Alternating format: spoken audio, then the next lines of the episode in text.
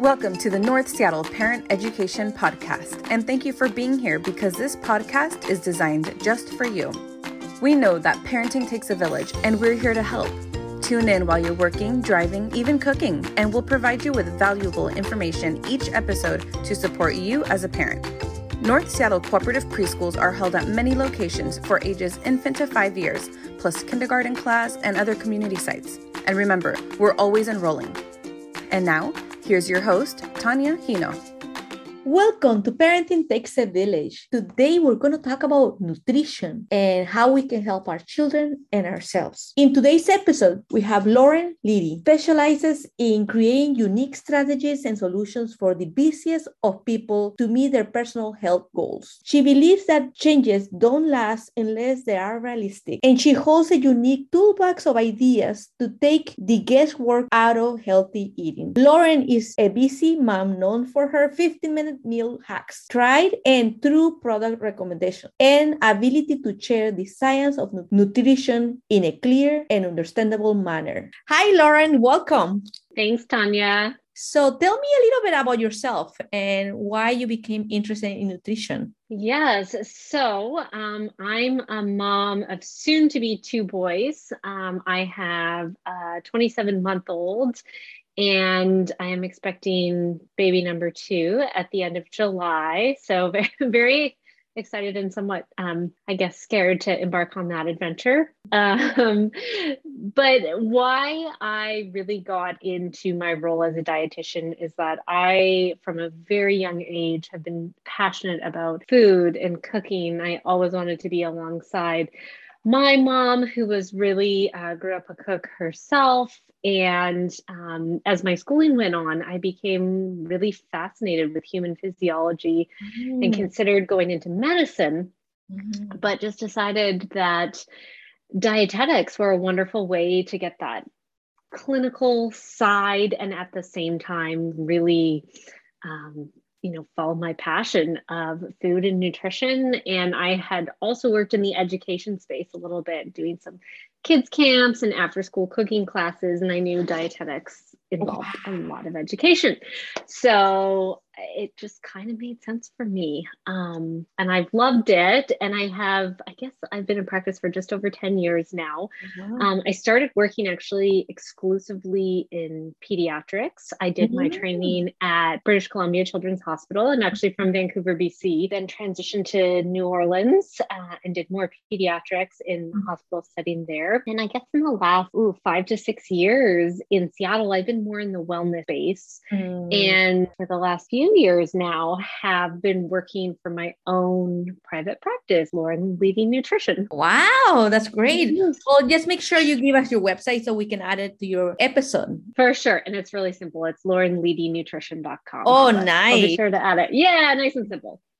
Can you tell me what are some benefits of healthy eating in early childhood? Mm-hmm. So, I think we all, as parents, are always thinking about growth and development. When we go to pediatrician appointments, what's the first thing they do? They pull out the growth curve. There's expectations for, you know, how much calcium and protein and all the intricacies of nutrition. What I might argue is actually the most important role of healthy eating in early childhood is fostering a healthy relationship with food for years to come. Wow. Because, yeah, because I'm in um, primarily adult practice now. I see mainly adults, and a lot, I'd say nine times out of 10, my client is struggling with something that has come from their childhood and Ooh. yeah a relationship they've had um, just their body image growing up or perhaps it was a way that parents made them feel or forced them to eat certain things. And so i'd say above all the most important thing is healthy eating and just a healthy environment to foster a relationship with food that's going to be strong in the long run. That is incredible. And can you give us some examples of what would be not a healthy relationship relationship with food? Mm-hmm. Um, so, one just more kind of surface level that I think has come of a lot of us that grew up in the 70s, 80s, early 90s is, and I know I was one of these children, we were taught to be members of the Clean Plate Club. So, you couldn't leave the table till your meal was complete. And I think what that teaches children is to ignore their hunger and fullness cues and instead eat till whatever is put in front of them is complete. And I see a lot of adults now that struggle with portion control and knowing when to stop because they just have become so disconnected with those cues from early childhood. Some other examples, I'd say there's a lot with body image and mm. being around parents that dieted or discussions of foods being good foods or bad mm-hmm. foods. I also have found that I have several clients that have struggled in, in some way or another with binge eating pattern, and that's wow. come from treats being just completely off limit. And so when these children enter into college adulthood, they find themselves in situations where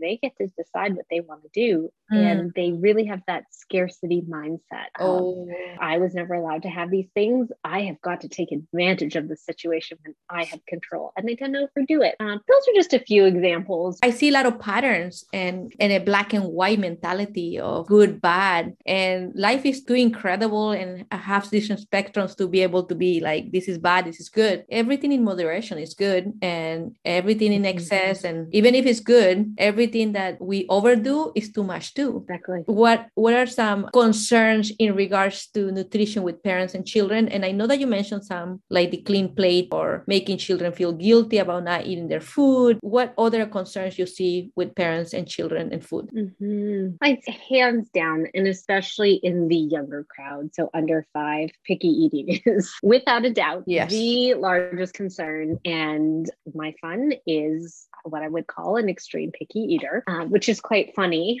uh, given my role. He's really testing me and giving me empathy for other families. Yeah, picky eating is something uh, that is just really, really hard to navigate. I think as parents, we just we want so much control and we're just thinking of the best for our child, and we tend to get really stressed out, myself included, when our children don't eat what we've provided for them, and that just creates an even more stressful mm. environment. That's I'd say the, the biggest one. In the younger years, under five, constipation is actually a really big one too that I, I deal with just with getting adequate fluid fiber, but even more so just I think the the mental relationship that comes with toileting and and, and all that.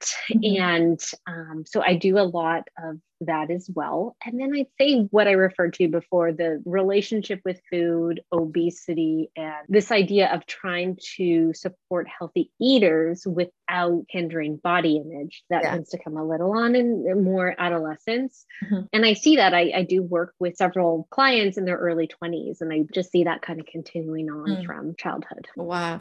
And what are some recommendations to break those cycles of relationships? Like you mentioned, picky eating. How mm-hmm. do you help parents or your recommendation to a parent to start mm-hmm. taking steps to relaxing about picky eating? And I know you mentioned that your child's also a picky eater, but what, what would you be your recommendation to start working toward a better relationship with your child in relation to food? Mm-hmm. So I'm sure many of you have heard before about the division of responsibility in feeding. Um, and I'll be sure to share references to mm-hmm. Ellen Satter, who is the individual that has really brought about this concept. And really, it's what I was trained as a dietitian in, in pediatrics to follow. And I think it just it holds true 10 years later. I think parents, we try to take on too many roles um, when it comes to feeding. And what what this concept really states is that the parent is responsible for what, when, and where the child is fed, but the child is always responsible for how much they want to eat and whether they're even going to eat the foods that are present. Wow. So, yeah. So,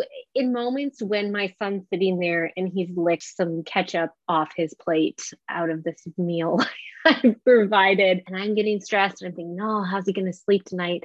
I remind myself I did what I was supposed to do. I put out nutritious foods. I, you know, exposed him. Um, one thing I always check myself on is did I have a safe food on the plate? So I think as as parents, when you're kind of going over like, why isn't my child eating? Take a step back, ask yourself, did you expose them to a fruit or veggie? Did you have a safe food on their plate? So something that they're likely to accept. And did you serve it at a table somewhere somewhere that um, is free of distractions like the TV TV, etc., then you did your job. And the only thing you can do is sit back and play it cool.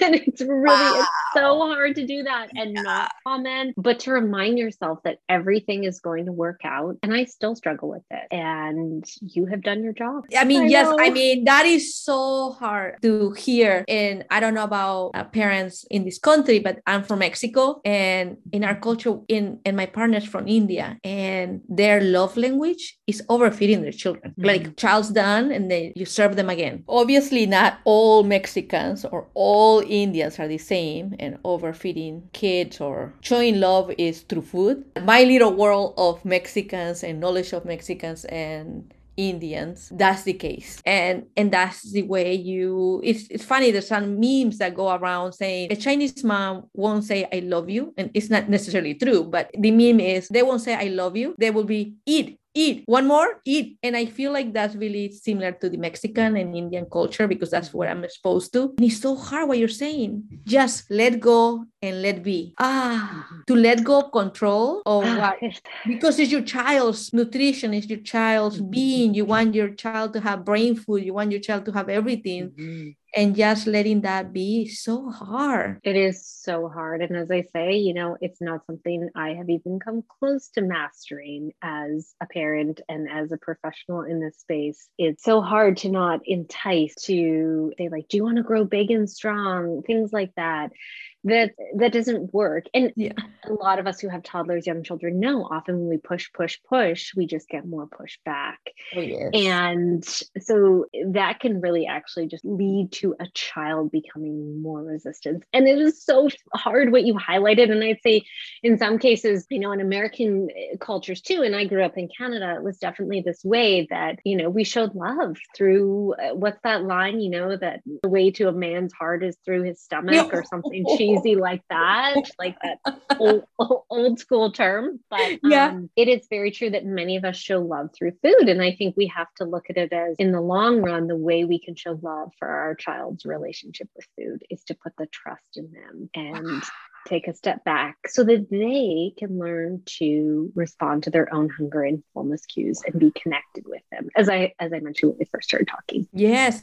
How do we know and how do children know that enough is enough food? Like even for us adults uh, the amount of food that we need for our body nutrition and, and keeping our brain active is very little actually. What mm-hmm. is what is enough say for in portions that we can imagine over a podcast? What would be portion for a say a two year old, three, four, five, that you know that that will be good enough. And if they don't eat it, they don't eat it. Mm-hmm. It's actually highly variable between children. And so I, you know, actually don't suggest specific portions. What I suggest is putting just a small amount of each item on the plate. It could be far less than you would expect your child to eat and leave it up to them to ask for more mm. and give them the option to ask for more. Child children can be very overwhelmed when they take a look at a plate that looks like like there's potentially more food than they feel like eating. And that can just lead them to put up a wall and not want to eat anything. So, one of the best things you could do is actually give them like little, almost like little samples of each item, let them taste it and let them decide what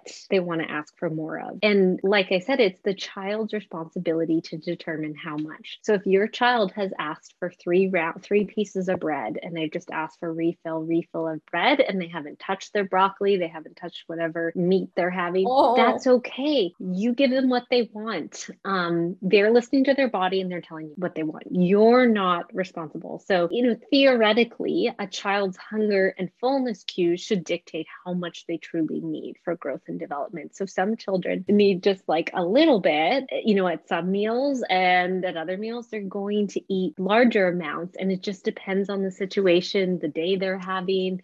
It's actually very common for many toddlers to actually basically only eat two meals a day, like just forego or only have a few bites from a third meal. And I see that all the time with my son. So this is that's a thin line, real thin line. Um, when it comes to food and nutrition, mm-hmm. yes, uh, when you're saying is um, teaching and being patient and trusting your child's intuition of how much that you eat. How do we know when is the thin line of like my kid only wants to eat uh, gorilla cereal? I doesn't want to eat anything else but just gorilla cereal because food industry is such a commercialized and money making industry that they put a lot of corn syrup in items, a lot of sugar in some items, so that children become more attracted to that. So they practically mm-hmm. become addicted to that stuff. Or my son only wants to have crackers, graham crackers, or the honey crackers, or whatever. That's the only thing they want to eat, nothing else. How do we balance the part where we say we trust your instincts and what part is our kids become addicted to some of this stuff? Where where we find the balance of letting your child choose and trusting them as well. We are parents and therefore let's help them guide them some way. Great question. So the wonderful thing is that is one thing as a parent you do have control over in your in your division of responsibility is that you get to decide how often what is offered. So it's up to you as the parent to decide how often you actually want to offer those graham crackers, that gorilla cereal, the ice cream. I mean, I give my son ice cream and I kind of decide how many times a week I'm going to give it as a choice for him. Mm-hmm. You know, if my son is on an ice cream kick, which he lately has been saying ice cream, ice cream, ice cream over and over, because yes, he thinks it's amazing and it's full of sugar and why not i i just say that's not a choice tonight here are your choices on your plate i make sure there is one safe food that i know he'll eat uh, you know mm-hmm. today it was pasta with red sauce. oddly, he won't eat mac and cheese or um, pasta with butter, but he will eat pasta with a specific brand of red sauce. So it was that, and then other items I knew he probably wouldn't touch. And he was asking me for ice cream, and I just said, no, that's not one of your choices. Mm. And I mm. think this is a big thing to call out to in building a healthy relationship with food and helping to reverse picky eating is to not cater. Mm. So if your child is asking for something different than what you have offered, to really hold your ground and say, these are our choices. I mean, if you mess up, like if you look and you're like, oh my gosh, there is nothing on this plate that is appropriate for a child, or that I think there's a remote chance of my child liking, well, then you maybe need to add something to mm-hmm. the plate that's a little bit more approachable. But really, if your child is asking for something different, you don't have to say no. You can just say, that's not one of our choices tonight. Maybe we'll have it another time. Um, and a technique that I often use when I am giving sweets and there's a request for more, more, more, more, because theoretically we want our children, like I said, to ask for more and um, and be able to kind of listen to their hunger and fullness cues. Well, I do believe for things like ice cream and sweet that can just, like you said, get completely dysregulated, um, because it's kind of like brain over stomach at that point. Mm-hmm. I just say, I'm sorry, there was only like we're we're out, we don't have any more available, so they know that there was never a, an, an option for more. Mm-hmm. They can't know that there's more there and you're cutting if that makes sense. Mm-hmm. yeah. Because it's hard to rational at that point too. We all have those cravings things we like and and when we don't get it we get grouchy and mm-hmm. period there's no rational to the whole situation uh, mm-hmm. it's good for your body it's not good for your body that's not important for them it feels good no. i want it now sugar causes a dopamine serotonin a rush in our brain it's a known yeah. thing i mean i see it in adults all the time and i think that's why it's important to still expose the treat foods on a mm-hmm. regular basis the sweeter things so they don't become this thing they never get and then when they have them it's the scarcity mindset to just have as much as they yeah want. i remember when i when my kids were young they're teenagers now one is going to turn 18 soon one of the things that i did with sugar and sweets candies is always kept them in a drawer to their reach and we mm-hmm. set a goal of how much candy they can have per day and we all agree on it and we left it there it, it was not hidden away because mm-hmm. we didn't want to put our kids at risk of them trying to climb up the counters to get this candy mm-hmm. because if they want something they will get to it mm-hmm. You're you are so right. And i think that is a really great example right there of you set boundaries like you set a reasonable amount and you gave them some choice in the matter. And that's something yes as children get older you can definitely do things like that but but you're right. If it's we won't we can't have. So it's really good to to expose. What are some recommendations for healthy and fun eating for children? Yeah. So this becomes increasingly important with picky eaters and trying to keep the the um, environment really calm. So just encouraging interaction with the food. If the food doesn't actually if the food isn't being eaten which often it is not being eaten with a picky eater just having them touch it smell it play with it that is a win so i try to think of ways that i can get my son to interact with mm-hmm. the food um, so you can and i'm sure many of you have seen these things um, you can serve the food really large so like give them oh like a whole pear or half a pear like permitted that it's, it's safe for their age and sometimes looking at that versus like these little cut up pieces it's more fun to them you can say dinosaurs take big ah. bites ah. or things like that um, other things you can get fun little food picks so often when I give my son uh, a plate of food with an item that I know it's very low likelihood he's going to eat, I stick like you can get little animals on food picks and I stick that in the item and serve it to him so that he'll probably engage with the little food pick, pick it up, play with it. He might smell it, but not much else. But I have seen those lead him to just be more interested versus looking at this. Ugh, I don't want that on my plate. Um, fun forks. So there's, you know, diggers and bulldozer forks and other things. Even changing up the utensil, uh, you know, the the trainer chopsticks. Those are mm-hmm. really fun too. Um, the silicone muffin that are colored. Those can be really fun ways to get a kid interacting and look at something with a little more excitement.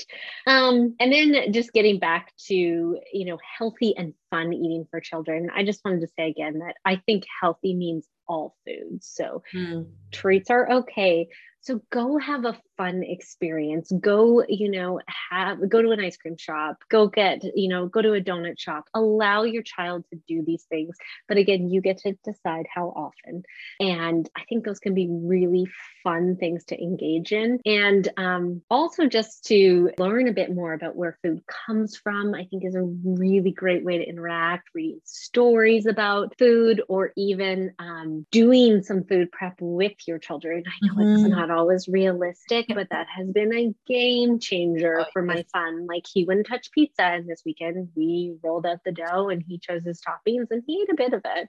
So to me, that was a win. Um, yes. Yeah. One of the things when you brought different forks and utensils, mm-hmm. um, one of the things that happens a lot, and I see that a lot with parents, new new baby eating solid food. They do the airplane so that they finish the mm-hmm. whole food. What do you, what, what are your thoughts on that? Mm-hmm. So, and I know this. There's definitely, unfortunately, become become one of those things that's that's been a little bit too divided, in my opinion, in the infant early childhood arena this idea of doing either spoon feeding your baby or doing baby led weaning, which is more giving your child the whole food to explore and not doing skipping over purees. And really, I think there's room for both. What I would say is, I do strongly believe that it's great if the child can be taught to self feed.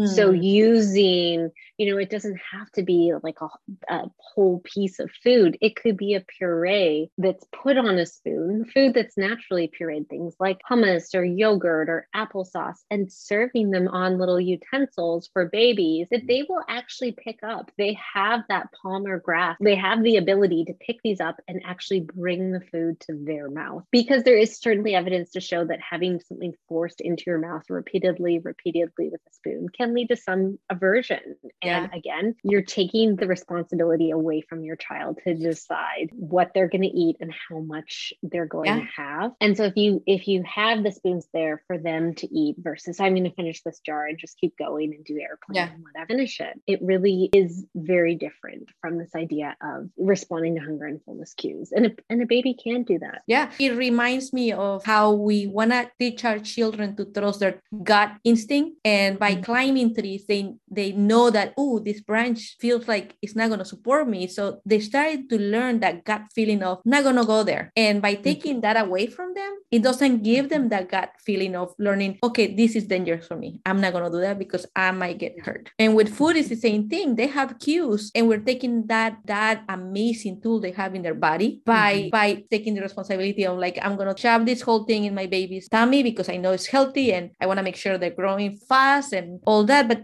th- that does not mean that your child needs as much as food as uh, your friends or your uh, sister's child. Exactly. You said it perfectly. Mm-hmm. Every child is different and they learn by doing and they learn by experience. It's, it's incredible. So, what are some mm-hmm. good resources you recommend for caregivers, parents, or teachers in regards mm-hmm. to? So, number one, I think just for a general foundation of this whole division of responsibility and knowing how to deal with different challenges that come up, Ellen Satter, hands down, the guru of pediatric nutrition. She actually has some wonderful books out there too for parents that might be um, dealing with obesity or other things that have come up. She has written one book called Your Child's Weight Helping Without Harming, um, which is a great one, and just lots of her website is full of incredible resources. So I would go there just if you're wanting to kind of get a refresh or foundation, especially for educators. And then, you know what, there's there's actually a couple Instagram accounts out there that I think have done a beautiful job.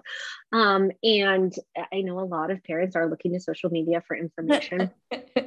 yeah. And I mean, I have I think expanded on my knowledge in yeah. learning from these accounts. So Solid Starts, that is a phenomenal account, which I just love. They have all these different multicultural foods. They have a huge d- database on how to cut the food or prepare it based on whether your child is six months old, nine months old, over a year, over two years. So you can feel confident.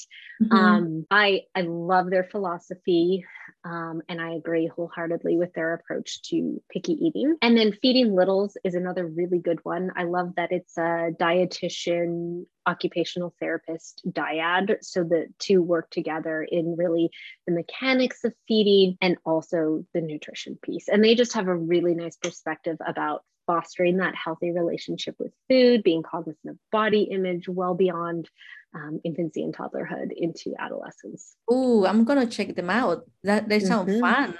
And when They're we're amazing. so busy, when we're so busy, sometimes just watching one feed it mm-hmm. really is helpful for a parent when you're in the bathroom or you're you know in between cooking between naps or you know not necessarily before going to sleep but we do it we all do it we do we do i am certainly guilty of it and I, as i say they're just really wonderful resources and i should mention too that solid starts has a really great team of experts like gi doctors allergists dietitians ots slps wonderful. I think that's important too. I, I should share anytime you're looking at a resource especially in the nutrition space look who who has provided the information because misinformation is just oh yes. abundant in this space. Yeah. it's a large part of my job is demystifying misinformation. And with social media you have to be very wise in making sure who is this source and uh, investigating before taking an information and just saying yes that that works no it, it's not necessarily the correct that's part of our job as parents investigate whether it's a good source and who has provided the information and mm-hmm. then take if that's what we like so yeah that's really important now what are some picture books that you recommend for in regards to nutrition and food for children mm-hmm. there's one that actually a client told me about that I just love. And it's called How Did That Get in My Lunchbox? And it's basically a story of all the items that go into a child's lunchbox and right. where they came from. Just, you know, really going back to that idea of farm to table and, or just the history of um, a food item and, and it's a really cute little story. Actually the same client shared with me that she did a little activity with some of her friends where they all read that together and they went and got the ingredients for a lunchbox and put it together. I thought, I thought that is just beautiful. such a phenomenal idea. Yeah, yeah yeah. I thought really really good. And then there's another one i recently discovered called the sandwich shop which is just brings into the idea of um, you know, different foods from different cultures and how everyone, we're all different, but, you know, learning to accept difference and mm-hmm. sharing and, yeah, it's it's just a very sweet story as well. So those are the two right now that are Okay, perfect, perfect. That's yeah. that's good to start. And then what yeah. are some words of wisdom in regards to nutrition that you can leave us with? My number one, and it's kind of a cheesy line, but it is so true. And I use this for adults all the time. Make the healthy choice the easy choice. If you're going to make the healthy choice the difficult choice, you are not going to do it. So if that means you order a meal delivery service for the week, if that means you do takeout one night. Um, if that means you buy your fruits and vegetables pre cut so that when you open your fridge, they are the easy choice, do it. Mm-hmm. Um, don't put extra work on yourself. Any of us, it's human nature if you are confronted with the idea of here are some carrots that need to be peeled and chopped versus here's crackers or chips sitting in the pantry. Without a doubt, we're going to go for the crackers or chips. so make the healthy choice the easy choice. Buy a fruit or veggie platter to have in your fridge often I find there's less waste involved when mm-hmm. we do mm-hmm. these types of things um, because they're readily accessible exactly. and require less of our precious time. Other one, many of you have heard it before 80 20 rule balance. 80% of the time nutrition is you know at its best following our best intentions and 20% of the time there's things that maybe aren't in line with long term that's okay. Same goes with your children. If there's one treat meal if there's one missed meal if there's one as i call it with my son condiment meal where all he has is the soy sauce and the ketchup on his plate it's okay. It's yeah. just one small piece. And my final final thought I want to leave with everyone is relax. Being Hard relaxed yeah, it's, a hard one. Still, I'm I'm really working on it, but relax when it comes to your own nutrition. Relax when it comes to feeding your child. Children have an innate ability to feel our stress. And the calmer you can be when you are feeding your child, and the more relaxed the environment can be, the better your success is going to be and the lower your stress levels are going to be. So um, relax and always just fall back on your job as a parent, that division responsibility. Did you check, check, check, do what you were supposed to do? Well, now it's on your child. So oh. take a deep breath and enjoy your meal. oh, that's great. So thank you so much for being here, sharing this valuable information because food is a tricky business for uh, with our children and the relationship with our children. So thank you for being here for sharing this information. Thank you so much. It's been a pleasure to be on here, and I really appreciate your thoughtful questions and just uh, in learning. Thank you for tuning in to another episode of Parenting Takes a Village. I hope you some of these tools help you in regards to nutrition. Remember, take a deep breath and enjoy. Until next time. Thanks for tuning into this episode of the North Seattle College Parent Education Podcast. We hope you enjoyed it. Visit our website for more information and be sure to like us on Facebook and Instagram to learn more about our upcoming events. See you next time.